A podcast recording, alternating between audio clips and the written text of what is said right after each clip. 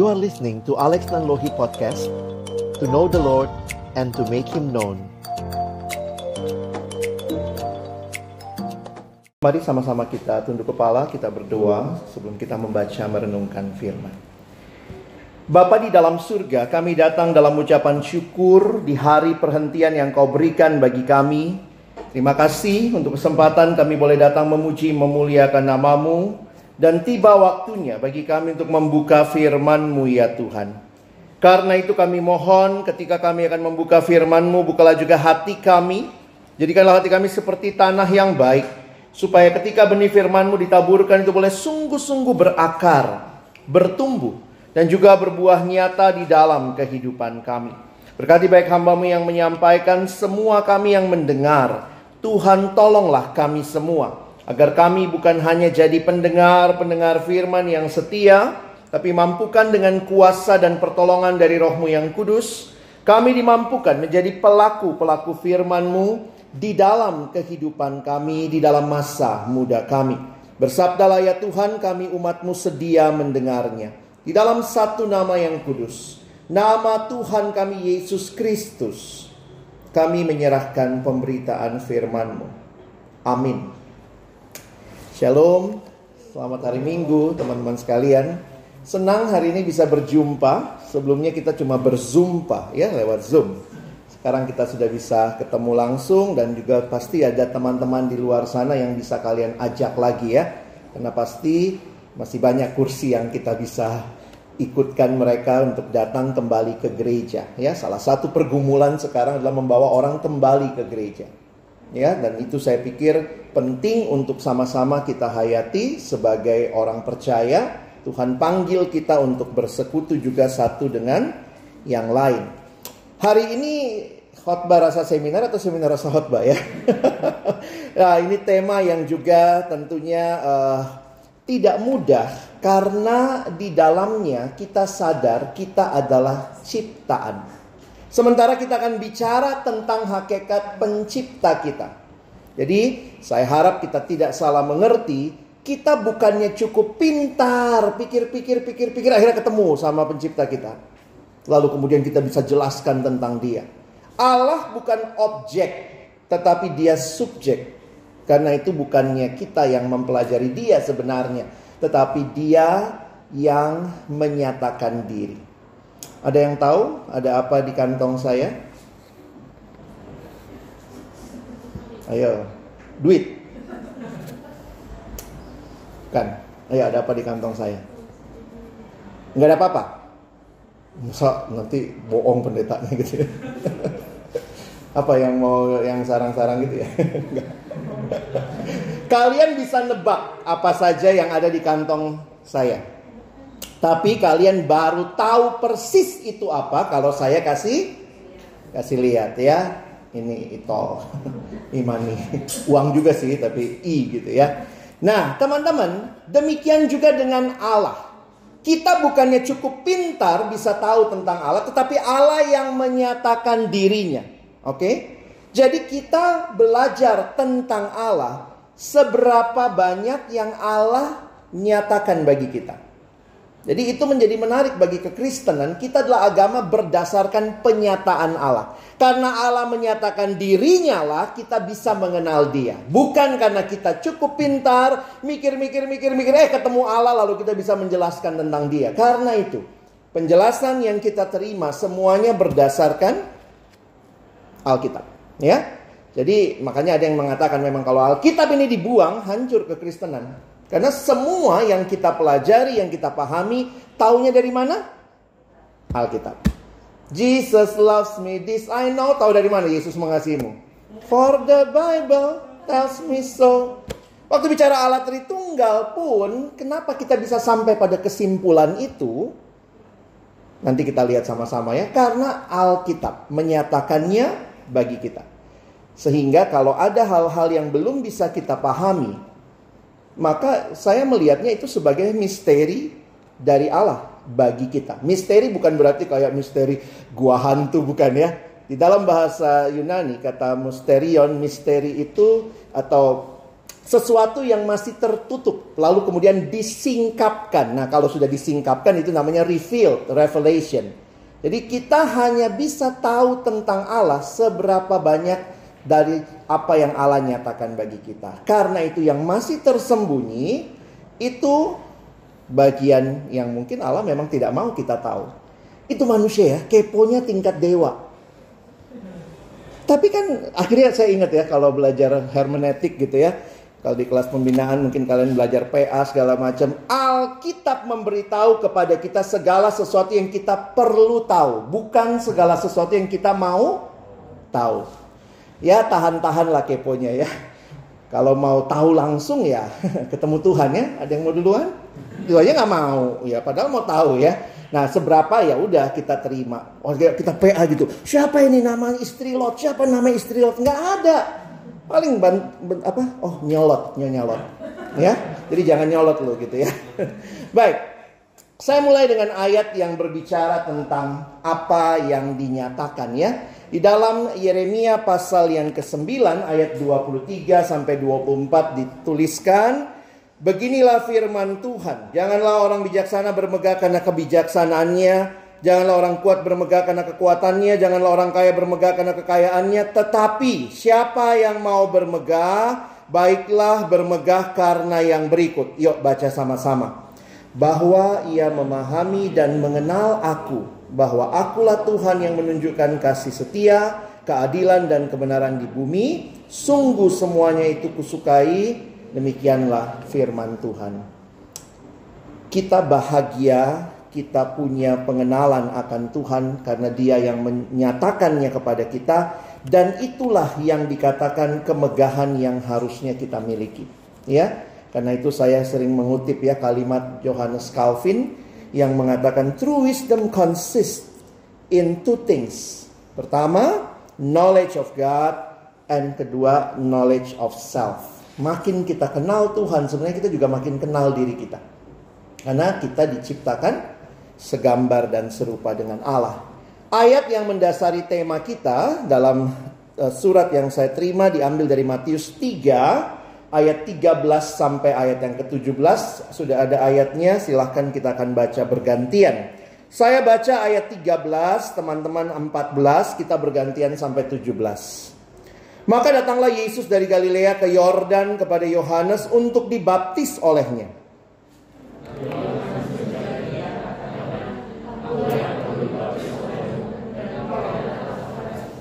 Lalu Yesus menjawab, katanya kepadanya, Biarlah hal itu terjadi karena demikianlah sepatutnya kita menggenapkan seluruh kehendak Allah dan Yohanes pun menurutinya.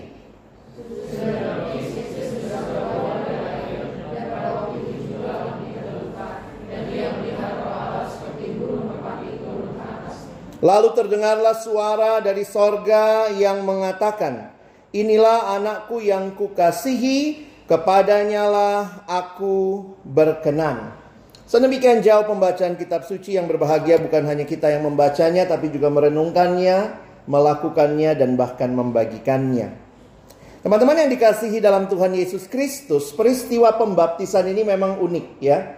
Kalau kalian perhatikan di sinilah biasanya kita melihat ya apa yang dinyatakan tentang Allah Tritunggal. Ya, misalnya saya tulis di sini ya, merekam Bacaan ini merekam penyataan tentang Allah Tritunggal yaitu Bapa, Anak dan Roh Kudus. Bapa hadir dengan suara melalui yang kita lihat uh, dengan baca tadi ya, engkaulah anakku yang kukasihi. Lalu Roh Kudus hadir dengan rupa burung merpati. Jangan salah ya. Alkitab mengatakan seperti burung merpati, bukan berarti burung merpati adalah Roh Kudus gitu ya. Kemarin saya lihat tuh ada roh kudus terbang-terbang. Itu burung merpati ya. Makanya dikatakan seperti. Nah roh kudus dalam beberapa penampilan, penampakan di dalam Alkitab. Misalnya di kisah Rasul 2. Seperti lidah api. Jadi jangan memutlakan gitu ya. Wah ini tandanya cuma satu burung begitu. Tidak ya. Nah lalu Yesus ya jelas ya hadir dalam rupa manusia. Jadi momen baptisan Yesus adalah kesaksian tentang Allah Tritunggal, Allah yang satu, dan hadir dalam tiga pribadi. Jangan salah sebut ya. Allahnya satu, pribadinya yang tiga. Oke, nanti kita lihat sama-sama. Kenapa Allah Tritunggal ini penting? Karena sebenarnya pengakuan iman Kristen berpusat kepada Allah Tritunggal, betul? Ketahui kita berdiri menyatakan pengakuan iman rasuli. Pertama, aku percaya kepada Allah, Bapa yang Maha Kuasa, dan kepada Yesus Kristus, Anak yang tunggal Tuhan kita, dan kepada Roh Kudus. Sebenarnya pengakuan iman rasuli berpusat kepada pengakuan akan Allah Tritunggal. Karena itu kalau katekisasi maka materi ini pasti diberikan ya untuk memahami kalau kamu berdiri dengan sikap tegap menyatakan aku percaya, maka inilah yang engkau percaya. Tapi memang sayangnya ya masih jadi pergumulan terus ya. Banyak yang berdiri hari Minggu juga bingung gitu. Aku percaya padahal masih banyak pertanyaan. Tapi itu yang harus kalian jalani dalam hidup proses hidup berimanmu. Memang benar tidak ada kata Tritunggal di Alkitab. Istilah ini pertama kali dipakai oleh Bapak Gereja Tertullianus ya.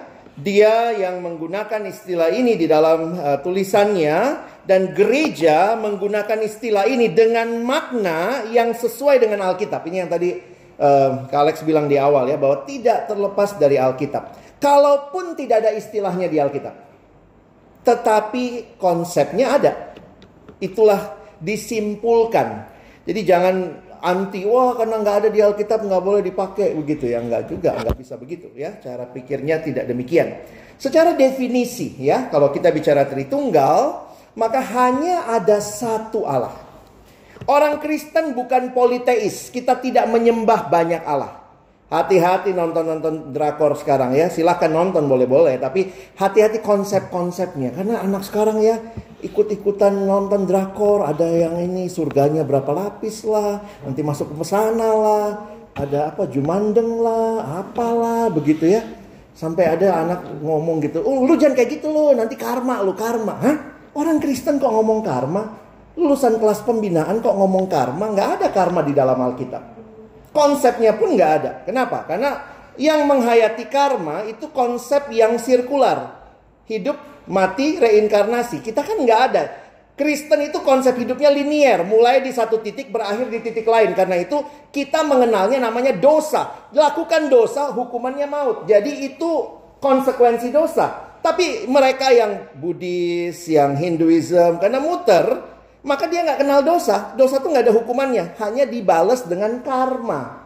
Karma baik, karma jahat. Nah kalau kita Kristen terus bicara karma, lu orang apa gitu? Orang Korea? Eh please deh, masih anak pernias kok gitu misalnya ya. Nah itu kadang-kadang kita mesti mesti think hard ya. Banyak orang bicara Kristen tapi dia nggak punya konsep Kristen. Bahkan konsep dosa dia nggak ngerti. Ya. Jadi dosa itu ada hukumannya, bukan karma. Kalau kalau sekarang kamu jahat, nanti kamu lahir jadi lebih lebih rendah kastanya. Oh, nggak begitu ya. Kita nggak ada konsep seperti itu. Hanya ada satu Allah yang di dalam keberadaannya terdapat tiga pribadi, kekal, setara, seimbang, namun dibedakan satu sama lain. Nah, ini apa ya? Saya tadi waktu terima tema pikirnya ini pelajaran PMP ya, PSPB atau apa zaman sekarang eh, kewiraan atau Pancasila. Kita itu satu bangsa tapi terdiri dari beberapa suku. Nah, kira-kira penghayatan sederhananya bahwa walaupun ini ada ada Bapa, Anak, Roh Kudus, tetapi ini adalah satu Allah dan menyatakan diri dalam tiga pribadi. Agama-agama yang lain punya konsep sama. Karena ini kita kan monoteis ya. Tetapi kalian harus membedakan. Kristen itu monoteisnya percaya tiga pribadi. Satu Allah tiga pribadi. Muslim konsepnya satu Allah satu pribadi. Jadi secara prinsip memang jadi berbeda dengan kita ya. Nah, di dalam sejarah kita bisa melihat ya, sering kali digambarkan Bapa itu mencipta, anak menebus, lalu Roh Kudus membimbing. Tentu bukan berarti Bapa tidak membimbing, ya. Saya harap kita juga tidak salah konsep seperti ini. Tetapi di dalam sejarah ada periode atau ada tahapan walaupun dikatakan ini adalah Allah yang kekal, tetapi di dalam sejarah maka kita kenalnya Bapa dulu, baru anak, lalu Roh Kudus. Meskipun di kejadian pasal 1 sebenarnya juga nyata di sana. Ada Bapa, ada yang mencipta. Ada anak? Yang mana? Firman. Ada Roh Kudus, ada Roh, roh Allah melayang-layang di permukaan air. Jadi memang sering kali kita tidak bisa memisahkan, ya, nggak bisa dipisah-pisah. Tetapi ini juga adalah sebuah kesatuan, ya, kesatuan yang bukan membuat setiap bagiannya tidak ada bedanya. Jadi bisa dibedakan, tapi tidak bisa dipisahkan. Oke? Kalau belajar alat Tritunggal, nah ini menjadi seminar dikit ya. Mau tidak mau, kalian harus belajar dua hal.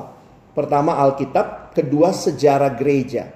Karena formulasi doktrin ini, formulasi pengakuan iman rasuli itu muncul di dalam proses yang panjang dalam sejarah gereja. Ada dua konsili yang terkenal, kalau kalian perhatikan yang namanya konsili Nisea kalau kita di gereja-gereja seperti GKI, gereja saya GPIB, kadang-kadang kan kita ada pengakuan iman yang panjang itu ya. Nisea Konstantinopel di hari-hari raya tertentu itu ada di Kidung Jemaat bagian terakhir ya. Di bagian akhir kalian bisa lihat. Nah, di dalam konsili Nisea sebenarnya gini lah cerita sederhananya ya. Coba Kalex cerita biar kalian nggak nggak bingung lah ya. Kadang-kadang kalau diceritain sejarah tidur kita kali ya. oh, gitu. Allah Bapa nggak ada masalah. Kira-kira gitulah. Allah Bapa cincai lah. Udah nggak ada masalah. Dia Allah. Dari awal sampai akhir dia Allah gitu ya. Tetapi kemudian waktu bicara Yesus. Apakah dia Allah? Maka Bapak gereja pada waktu itu ada tokoh yang namanya Athanasius melawan Arius lah.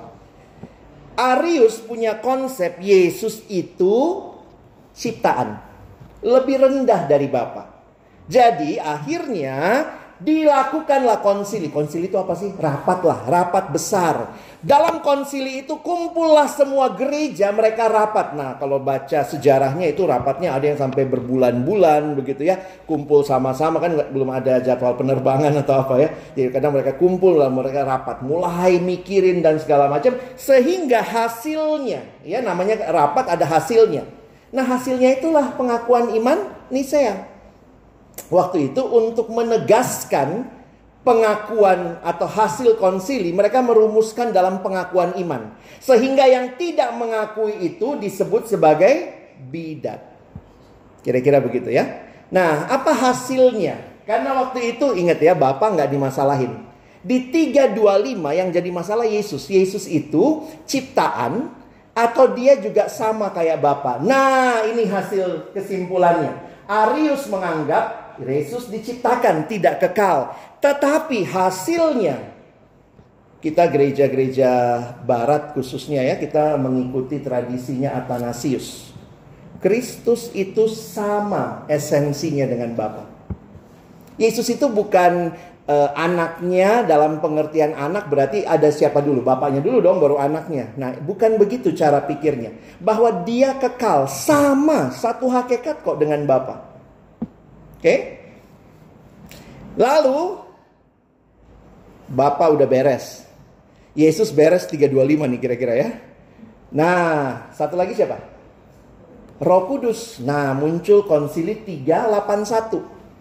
Makanya sekarang kita kenal namanya pengakuan iman Nisea Konstantinopel. Hasil 381 yang dipermasalahkan ini bareng lagi nih ya. Yang berantem itu golongan Athanasius sama Macedonia. Apa sih konsepnya Macedonia? Pandangan Macedonia, Roh Kudus bukan Allah, tetapi hanya ciptaan. Jadi Roh Kudus itu bukan Allah, tapi ciptaan. Oke? Okay?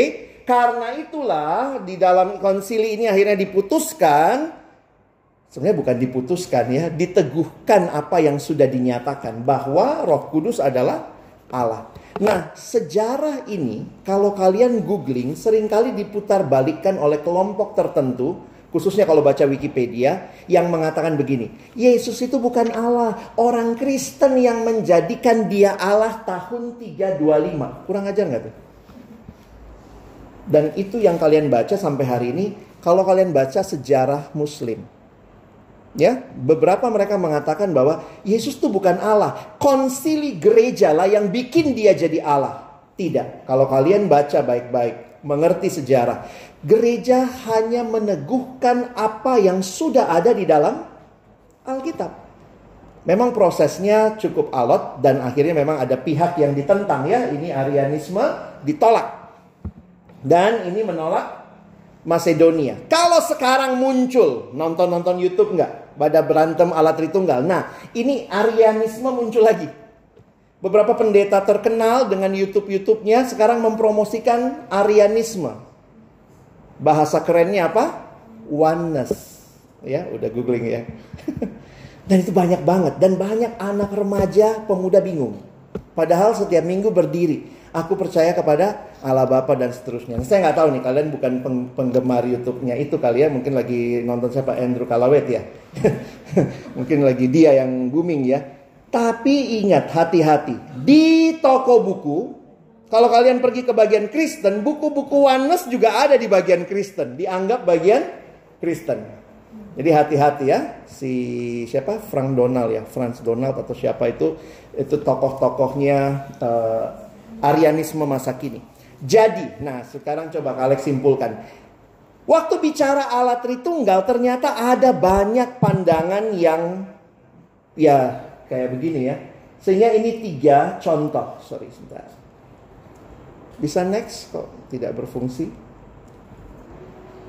Uh, ah nih. Teman-teman lihat ya. Ini semua adalah variasi ajaran sesat tentang Tritunggal. variasi ajaran sesat ya. Ada yang paling kiri karena sangat menekankan cuma satu Allah. Akhirnya ini golongan Arianisme ini di sini nih. Kira-kira ya. Jadi dia bilangnya begini, yang yang Bapak F, Father, Father itu creator. Tapi anak, Son, Son itu creature, dicipta. Jadi konsepnya begini ya. Allah itu kan terlalu kudus. Nggak mungkin dia ciptakan dunia materi. Maka Allah itu ciptakan Allah kecil namanya Yesus. Yesus yang ciptain materi. Kira-kira begitu. Jadi Yesus itu Allah nggak? Allah, tapi dia Allah ciptaan. Nah ini beda. Konsepnya Allah Bapa, Anak, Roh Kudus sama-sama kekal. Dan Roh Kudus itu cuma kayak tenaga, kuasa. Ya. Dan nah ini ditolak nih ya. Unitarianisme ditolak.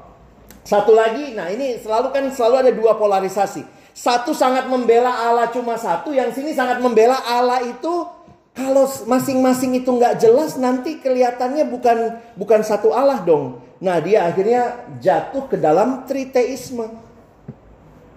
Jadinya ini jadi politeis, masa Kristen politeis enggak ya? Nah ada yang main aman di tengah. Eh sesat juga ternyata. Dan yang main aman itu yang kamu biasanya dan saya dulu gitu ya. Penjelasannya begitu. Oh, dia pagi-pagi kayak seorang bapak ya. Dia pagi-pagi di rumah seorang ayah. Siang sedikit di kantor bos, pimpinan perusahaan. Malam dia ngurusin kompleks ketua RW. Jadi satu orang pakai tiga peran, tiga baju. Itu pun ajaran sesat. Tidak boleh menjelaskan Tritunggal begitu. Kenapa? Karena waktu Bapak ada di kantor, dia nggak ada di rumah. Nggak bisa. Padahal kita mengatakan ini tiga-tiganya seimbang hadir bareng-bareng. Kalau Yesus datang ke dunia, surga kosong dong. Kan dia cuma ganti baju. Lalu yang mati di kayu salib siapa? Bapak apa Yesus? Kan dia cuma ganti dari turun. Nah, makanya dalam sejarah gereja ini ditolak ya, dibilang ajaran sesat namanya patripasionisme. Kok yang mati patrinya, paternya, fathernya. Bapak yang menderita. Jadi ditolak. Nah, kok susah banget sih? Yang lagi belajar Allah. Yang mau pelajari ciptaan lagi. Yang kadang songong ya. Jadi kalau begitu sulit, nah karena ini wahyu ya. Jadi kita seberapa yang dikasih tahu itu yang jadi bagian kita. Jadi ini bukan spekulasi manusia. Ini bicara pencipta. Kita cuma ciptaan. Kebenarannya ini mengenai yang satu-satunya tidak ada yang dapat disamakan dengan dia. Jadi kalaupun kesannya sulit diterima akal, bukan berarti tidak masuk akal. Tetapi melampaui akal kita. Allah Tritunggal bukannya kontra rasional, bukannya irasional, tetapi supra rasional. Melampaui pemikiran kita. Jadi bagaimana sikap yang tepat untuk memahami doktrin ini? Miliki iman. Percaya dulu baru mengerti. Kadang-kadang memang sulit ya. Tunduk pada Alkitab karena sumber utamanya itu dan miliki kerendahan hati. Jangan sombong dan mari belajar sejarah. Makanya kalau ada orang yang mempertanyakan, nah karena begini, teman-teman yang saksi Yehova juga oneness. Yehova seperti itu, Yesus itu ciptaan, ya. Nah, saya kasih kesimpulannya saja. Lalu bagaimana kesimpulan Alkitab? Saya pinjam penjelasan seorang teolog bernama Wayne Grudem. Dia mengatakan sebenarnya kalau kalian baca Alkitab dengan tepat, kita hanya sanggup menyimpulkan tiga hal. Pertama, God is three persons. Allah tiga pribadi. Lalu, each person is fully God. Setiap pribadi itu adalah Allah. Sama. Dan karena itu, hanya ada satu Allah.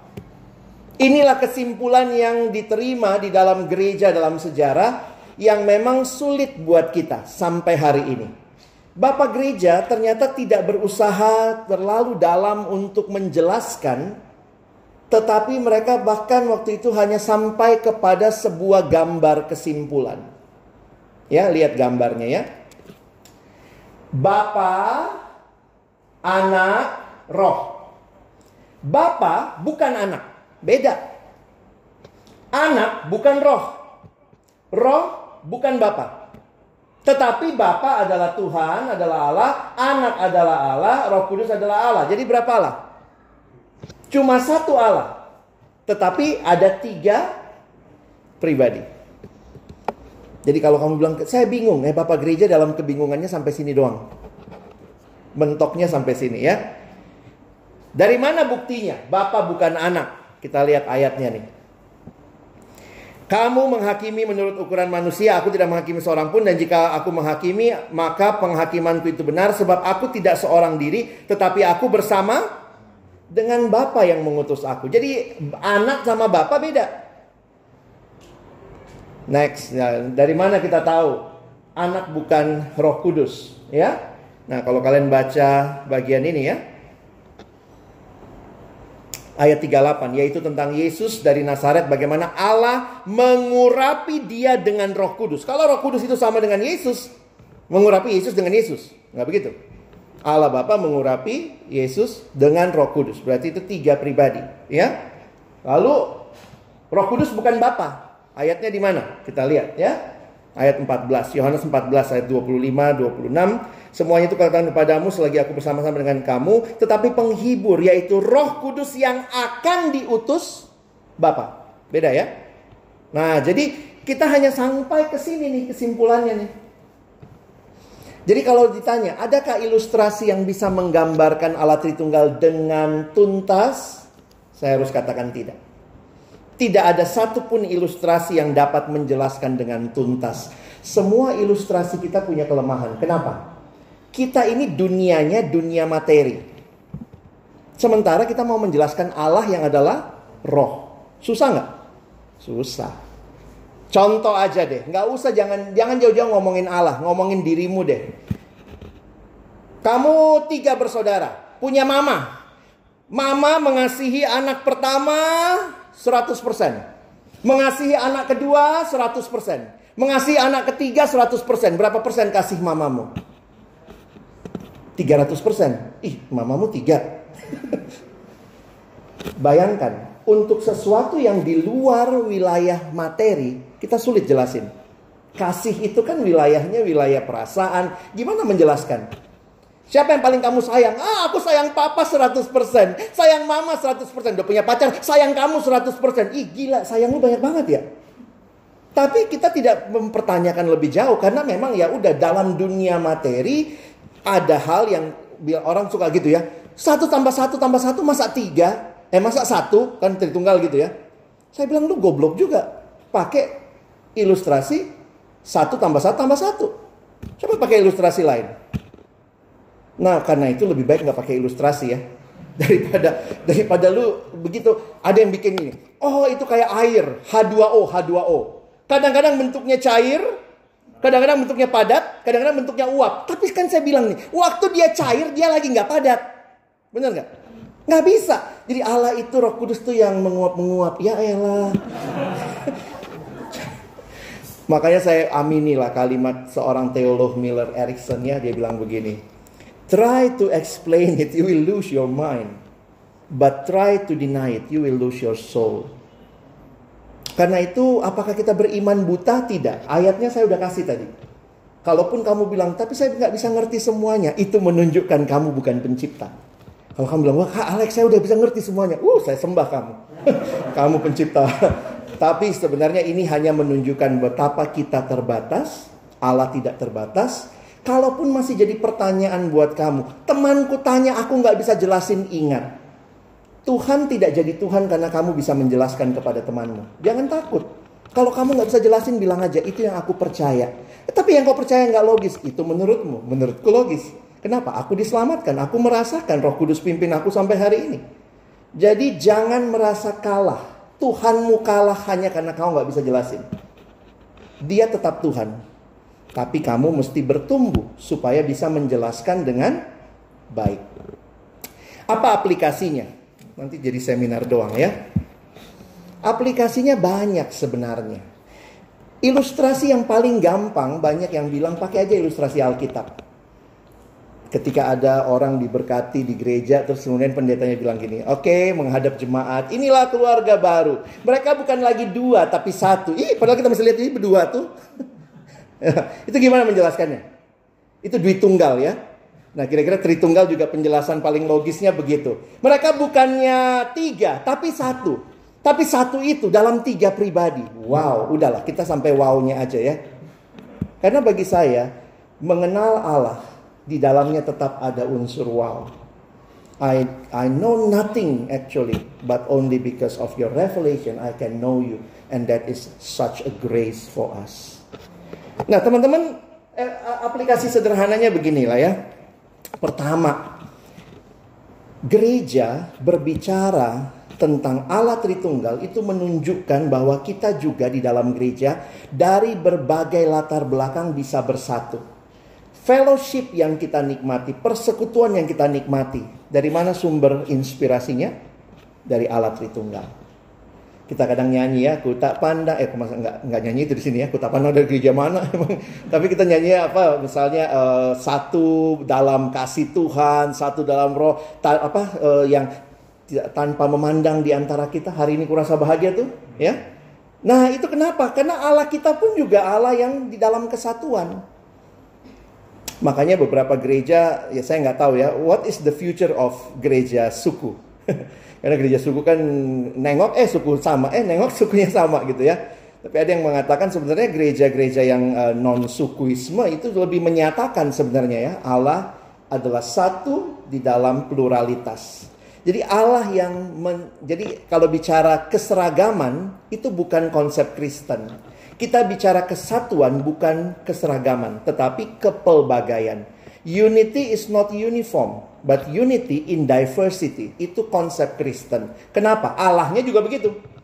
Ya, Allah kita one in three dan itu adalah kesatuan. Nah, di dalam doa. Nah, ini aplikasi paling praktis sebenarnya dalam doa, teman-teman. Kita perlu tuh belajar berdoa. Makanya saya sangat mengagumi gereja-gereja yang masih menuliskan doanya. Kadang-kadang itu jadi lebih baik. Kenapa? Itu menolong kamu berdoa. Jujur ya, generasi muda sekarang tuh doanya tuh kadang ikut gereja mana kah, dia dengar di mana, itu ngomongnya tuh sembarangan gitu. Sorry, ya. Saya saya yakin lah Tuhan dengar, tapi kayak dia doa gini. Ya Bapak kami datang padamu Roh Kudus, kami bersyukur Yesus. Lu doa sama siapa? Maksud saya begini loh. Kalau kamu masih anak kecil, saya pernah punya ponakan gitu ya. Waktu dia masih kecil tuh dia lihat mama, mama, papa, mama, papa. Namanya masih kecil ya. Nah ini papa, yang ini mama. Oh papa, mama, papa. Dia nggak tahu lah pokoknya yang mana mama, mana papa. Tapi kalau dia udah umur 16 tahun, nggak tahu yang mana mama, yang mana papa. Mama, papa, papa, mama. Bingung kan? Kamu udah berapa lama jadi Kristen? Kamu tahu yang mana bapak? Yang mana Yesus? Yang mana Roh Kudus? Gereja dengan liturgi yang ditulis menolong kita. Misalnya kadang-kadang kalau hari-hari raya tertentu kan liturginya suka bagus ya. Ya Bapa, pencipta alam semesta dan seisi dunia. Ya Yesus, penebus dan juru selamat kami. Ya Roh Kudus, penolong dan pembimbing kami. Ya Allah Tritunggal, kami datang kepadamu. Itu jago-jagonya GKI itu bikin liturgi gitu.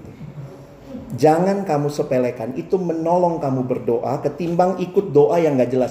Ya Bapak kami datang padamu roh kudus, kami bersyukur Yesus. Semua aja lu sebut. Tapi kamu lagi berdoa kepada siapa? Makanya ada pertanyaan di dalam buku MHB menarik. Apakah semua doa harus dalam nama Yesus? Bagi saya menarik. Kalau kamu berdoa kepada Bapa di dalam nama Yesus, tapi kalau kamu berdoanya langsung sama Yesus, boleh nggak? Boleh nggak doa langsung sama Yesus? Ya boleh aja kan dia Tuhan. Boleh nggak doa langsung sama Roh Kudus? Boleh, tapi kita nggak terbiasa kan? Sehingga kita pikir magic words-nya dalam nama Yesus. Padahal kalau kamu doa, ya Yesus. Jadi kayak Tuhan memberikan kepada kita gini. Kalau kamu ingat Yesus, kamu ingatnya apa? Menebus, menyelamatkan, saya berdosa gitu ya. Maka waktu kamu misalnya dalam pergumulan dosa yang berat, kamu bisa datang, ya Yesus. Engkau sudah mati bagiku. Jadi kita ditolong bukan sekadar dengan mental image, tapi dengan pengenalan siapa, kepada siapa kamu datang. Ketika kamu datang kepada Bapa, apa yang kamu bayangkan? Dia Bapa, dia menolong, dia penguasa dunia ini. Wah, saya beberapa kali kalau sudah macet jalan mau pelayanan, itu ingatnya apa? Ya Bapa, ya. Itu kan bukan Yesus ya yang teringat. Yesus, aduh Yesus nggak nggak kelihatan begitu ya, tapi ya langsung ya Bapak, kau yang pernah membelah laut merah, belahlah uh, kemacetan ini ya. Jadi kayak Tuhan nolong kita, kita kenal siapa Bapak kita. Tapi begitu dalam dosa Tuhan Yesus tolong gitu ya. Kalau ini Roh Kudus, nah saya sampai beli buku doa yang ditulis Martin Luther. Kalau kalian tertarik ada di uh, buku toko buku Gunung Agung ya itu menolong kita. Eh, gunung Agung, Gunung Mulia. Kebanyakan gunung tuh ya. Nah, itu dia menolong kita berdoa dengan address. Sehingga ini memperkaya hidup rohani kita. Kenapa? Gereja kita gereja yang menyembah Allah Tritunggal. Harusnya doa-doa kita juga. Makanya kalau kalian lihat kidung jemaat itu dibagi ya. Lagu nomor segini sama nomor segini kepada Bapa. Segini segini kepada Yesus. Segini segini nomor kepada Roh Kudus. Kita jarang loh berdoa kepada Roh Kudus, tapi siap-siap nih. Lihat liturgi ya. Nanti menjelang sebenarnya setiap kali hari Minggu itu doanya sama Roh Kudus kalau mau firman. Ya. Ya roh itu yang namanya doa epik, epiklese itu biasanya doa kepada Roh Kudus. Ya Roh Kudus yang sudah mewahyukan firman, pimpin kami ke dalam kebenaranmu. Jadi kalau kalian ngerti ibadah, liturgi ibadah itu semua tersusun dalam Trinitarian. Saya harap anak-anak GKI ngerti itu ya. Karena itu kekayaan ibadah kita, ya. Dan terakhir yang mungkin paling mendasar ya. Beberapa apologet kasih pemahaman begini. Kalau kamu bilang Allah Maha Kasih, Allah itu kasih, agak sulit kamu bicara itu dengan konsep satu Allah, satu pribadi. Kalau pribadinya cuma satu, agak sulit. Kenapa? Saya kasih contoh begini. Kasih itu ternyata selalu membutuhkan objek. Setuju kan? Kalau kita bicara mengasihi, maka sebenarnya kita membutuhkan objek untuk dikasihi. Makanya, menurut para apologet Kristen ya, yang coba melihat ketritunggalan dia bilang begini. Kalau agama X bilang Allah adalah kasih, Allah maha pengasih. Tapi dia cuma punya konsep satu Allah, satu pribadi, maka pertanyaannya, sebelum Allah itu menciptakan manusia, kalau dia kekal, siapa yang dia kasihi? Oh, dia mengasihi dirinya sendiri? Itu Allah yang paling egois. Karena itu tidak klop bicara Allah Maha Kasih, tetapi cuma satu Allah, satu pribadi. Kristen, kita bicara satu Allah, tiga pribadi. Yang sama-sama kekal karena itu kita bisa bicara dia adalah kasih karena sejak kekekalan sebelum manusia diciptakan. Bapa mengasihi anak, anak mengasihi roh kudus, roh kudus mengasihi Bapa selama-lamanya. Sehingga Mana lebih valid? Ketika agama Kristen 1 Yohanes 1 Yohanes 4 ayat 16 Allah adalah kasih kita bisa terima di dalam iman. Tapi kalau agama lain bicara Allah adalah kasih kita masih bisa pertanyakan siapa yang dia kasihi sebelumnya. Allah Tritunggal bukan untuk didebatkan ya. Tetapi untuk diyakini, dipercayai, dan dinikmati kehadirannya memimpin hidup kita. Kiranya doktrin seperti ini bukan sesuatu yang sulit, tetapi memperkaya ibadah kita, memperkaya kerohanian kita, dan percaya Allah menuntun hidup kita. Amin. Mari berdoa. Tuhan terima kasih banyak buat firman-Mu. Ada hal-hal yang belum kami pahami karena sungguh melampaui seluruh pemikiran kami. Tetapi seberapa yang dinyatakan kami percaya Engkau mau kami mengenal Engkau Engkau mau kami memberi diri dipimpin oleh Allah Tritunggal Bapa, Anak dan Roh Kudus. Dan terima kasih.